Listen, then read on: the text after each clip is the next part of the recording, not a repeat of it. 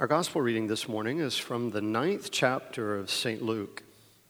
Jesus has just told his disciples that, that, he will, um, that he will undergo great suffering and be rejected by the elders, chief priests, and scribes, and be killed, and on the third day be raised again.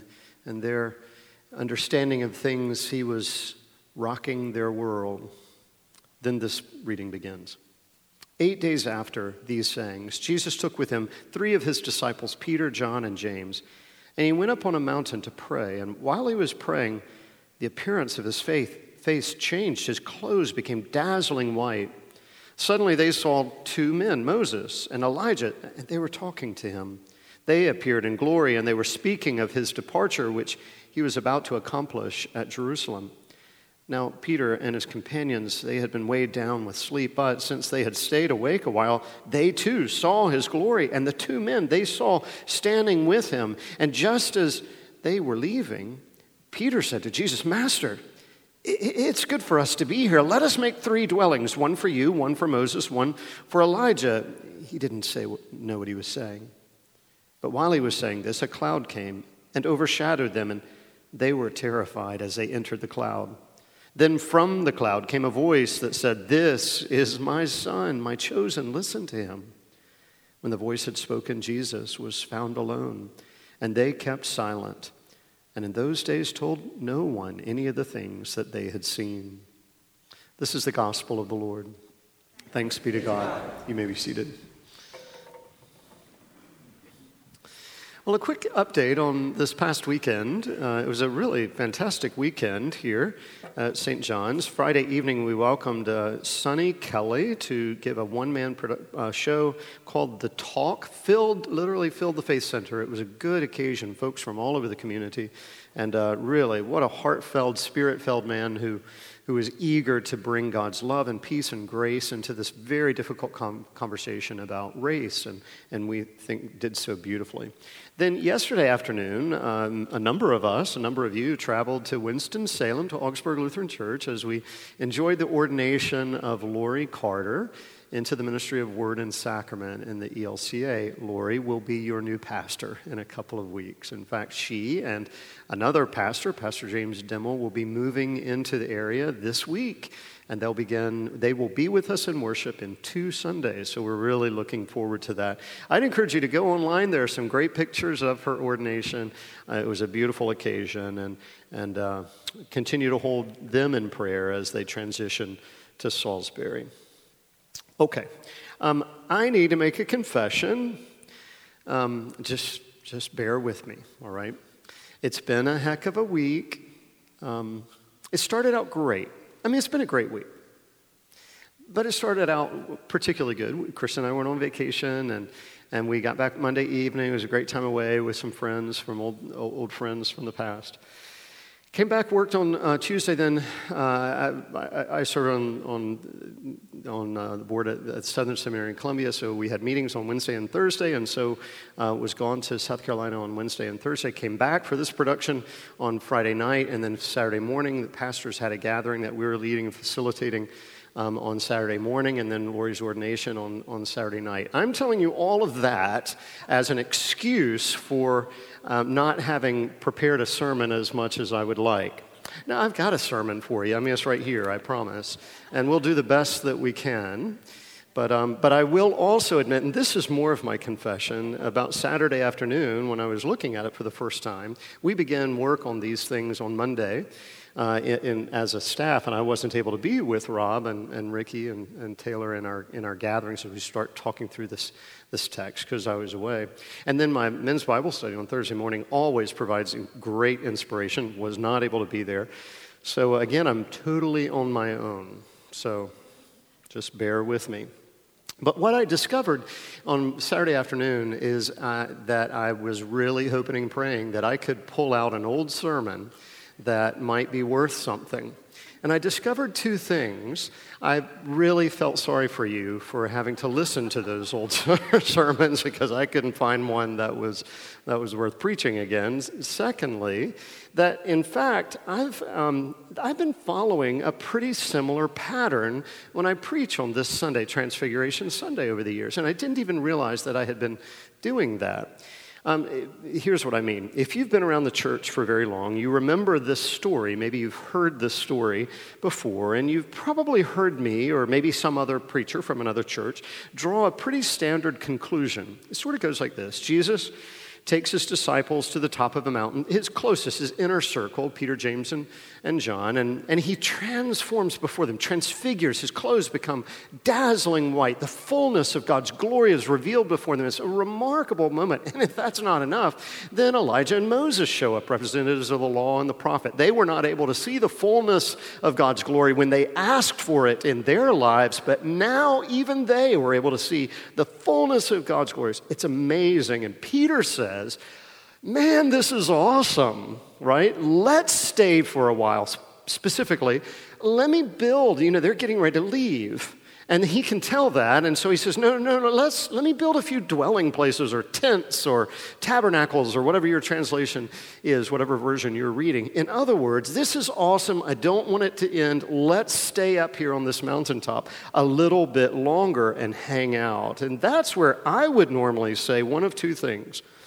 I'd probably, at least figuratively, if not literally, point my finger at Peter and chalk this episode up as yet another example of Peter being just a bumbling disciple. He just doesn't get it. He hasn't even figured out this Jesus thing yet. It's literally the middle of the gospel. He doesn't have much longer to figure it out, but up to this point, has not figured it out yet. And so we chide Peter for wanting to, to preserve this this spiritual, this mountaintop experience, to keep it all for himself. Let's stay up here a little while, right? While the rest of the world is in, is in chaos and fear and whatever distress, Peter wants to stay up on the mountain because it feels good there.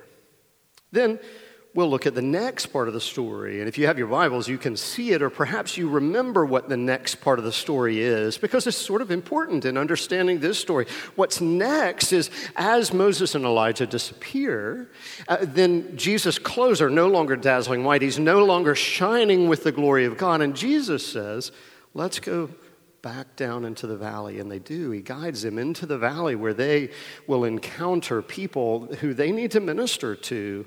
I mean, he's. He, there are some really needing people who are in the valley that, that need Jesus and in that moment. And so I would say something like, you know, discipleship, it's not all about blades of glory or mountaintop experiences. No, it's about going back down the mountain into the grit, the grind of everyday life where we can feed the hungry and clothe the naked and anything else that we can do to get our hands dirty, right? And that's where you would all shout amen, right? I think that's as in my memory that's when everybody shouts amen. Or, rather than talk about the valley, I might encourage you to identify with Peter. I've done that quite a few times, as it turns out, whose mouth oftentimes gets him in trouble, who isn't perfect. Peter's not polished. Uh, he makes a lot of mistakes, which makes me feel pretty good, right? And maybe it makes you feel good too, because we can say, He's just like us. a foolish, sometimes imperfect follower who fails at his faith every now and then, at least more often than he gets it right. And yet, Jesus loves him. And thankfully, he loves us too. It's not a bad sermon, I will say. I don't think. If it was, be gentle. You don't have to tell me, really. But those are two approaches to the story that was interesting is often as I've been preaching, those are essentially the two approaches I would take. And there's nothing wrong with either approach, which is a good thing because, you know, that's all you've gotten from me these last 13 years. By the way, Tuesday is, is our 13th anniversary of being at St. John's. Now, I say that only for two reasons. One is we are now teenagers, and I'm not sure about going through the teenage years again, but here we go but also because um, it reminded me of a picture that hangs in our, in our house. Some of you may have seen it. It's, it's a wonderful picture, of the five of us, but you know, every now and then you have pictures in your photo albums or on your walls where not everyone can see what's really going on behind the picture, right? And so here's, here's, here's the deal, here's the background. When we decided to come to Salisbury, um, we broke the news to our kids in early 2000 and nine. And uh, let me just tell you, they were not happy one bit. They loved their life in Winchester, Virginia. They had good friends and they really enjoyed being where they, they were, and they did not want to go. So we knew what we had to do. We had to take them to Disney World. which is what we did. I mean, that's the answer to all of life's problems, right? Go to Disney World. Um, only we didn't tell them about it. Uh, we somehow convinced them that the luggage that we were packing in the car, the, that it was empty, which it wasn't, but they thought that it was for some reason, that it was empty because we were going to an outlet store in Hagerstown, Maryland to do some shopping and to load up all that luggage with stuff which we had never done before, but nevertheless go with it. And so they accepted. They loaded into the van with all the luggage, and, and, uh, and we drove to not the outlet store at Hagerstown, but the airport at Hagerstown. And that's when I will always remember they are literally standing in line uh, at the airport and still have no clue what's going on. And Matthew looks, Matthew's a rising sixth grader at this point, looks at someone in the line and says, do you know where we're going? and this person looks at him like, Disney World? of course. Anyway, that's a sidebar comment. They bought it, they were excited, they, they, uh, it was a great vacation, a true mountaintop experience for our family that started to change, uh, change us a little bit, or at least get us ready for this next adventure, which is why I mention it back to this story of Peter's mountaintop experience. When thinking through this sermon, something, something hit me, admittedly, late last night, that I haven't noticed before. You see, at the top of, of the mountain, when all of that amazing stuff is happening, and, and Peter says, we've already talked about it, Peter says, uh, it's good that we're here. This is awesome. Let's build three tents. Let's build three dwellings. In my mind, that's when Jesus rolls his eyes. That's when he shakes his head. And a voice from heaven essentially rebukes Peter and says, Look, this is my son. Will you please just listen to him? Stop talking, Peter. Listen to him. Now, it, it would not have been the first time, of course, that Peter was rebuked put in his place, uh, which is precisely what I've always thought was going on here. Peter, the guy who just doesn't seem to get it right, Jesus again has to correct him, except uh, that's not in the story. It's not there at all.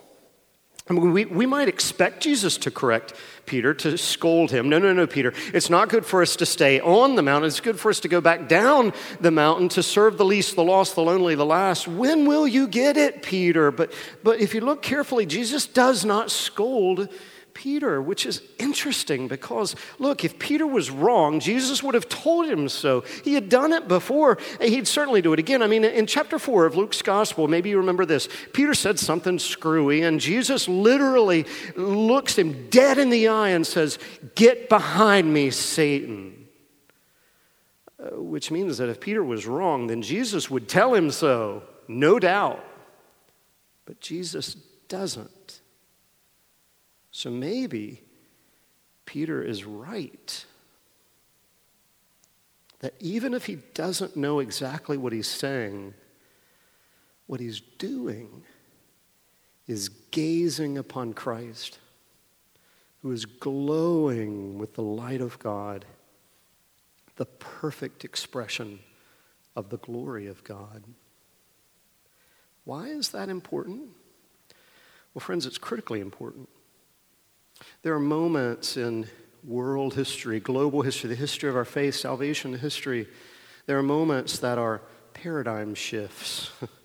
They're so significant that everything changes after that moment. This is one of those moments, this exact center of the gospel.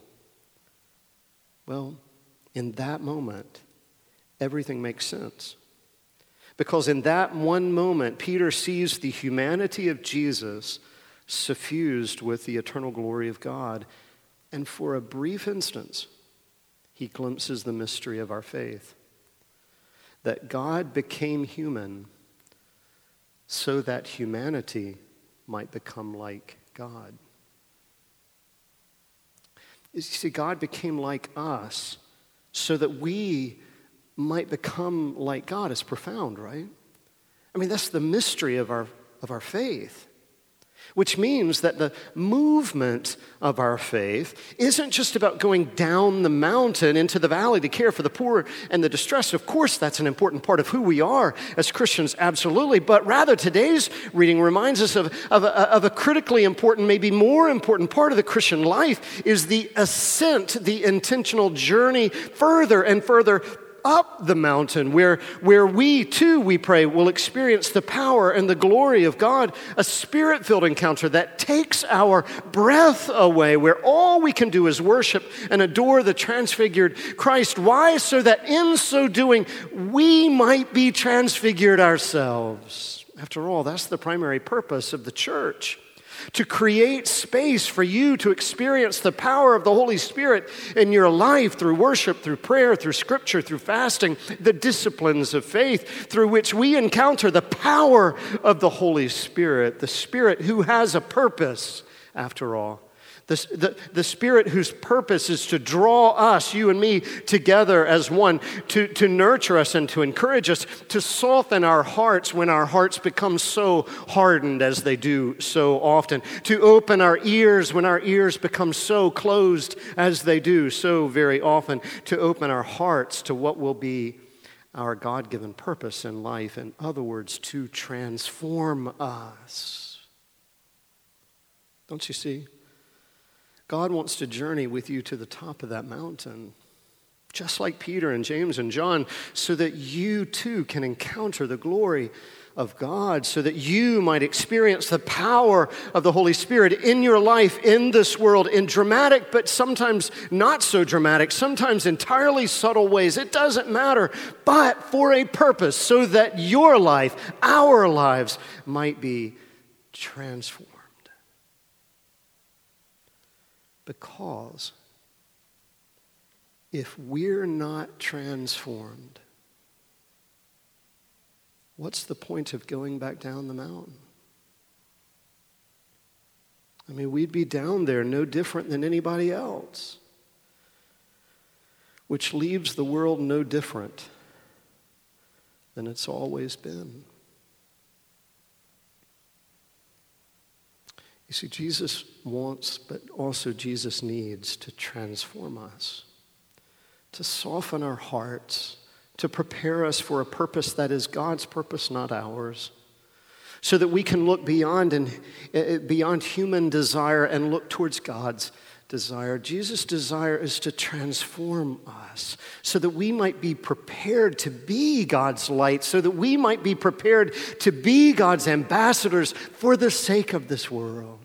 God wants to transform you. God wants to transform me. And He does so by holding our hands and walking us to the top of that mountain. Many years after this mountaintop experience, Peter wrote these words to the church, which means to you. Never forget, he said. Never forget that you are a chosen people. You are a royal priesthood. You are a holy nation, God's special possession, that you may declare the praises of him who called you out of darkness into his glorious light. To that, all we can proclaim and all we can say is, It's good, Lord. It's good, Lord, to be here. And it's true.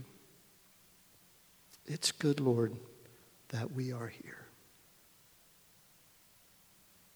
Amen.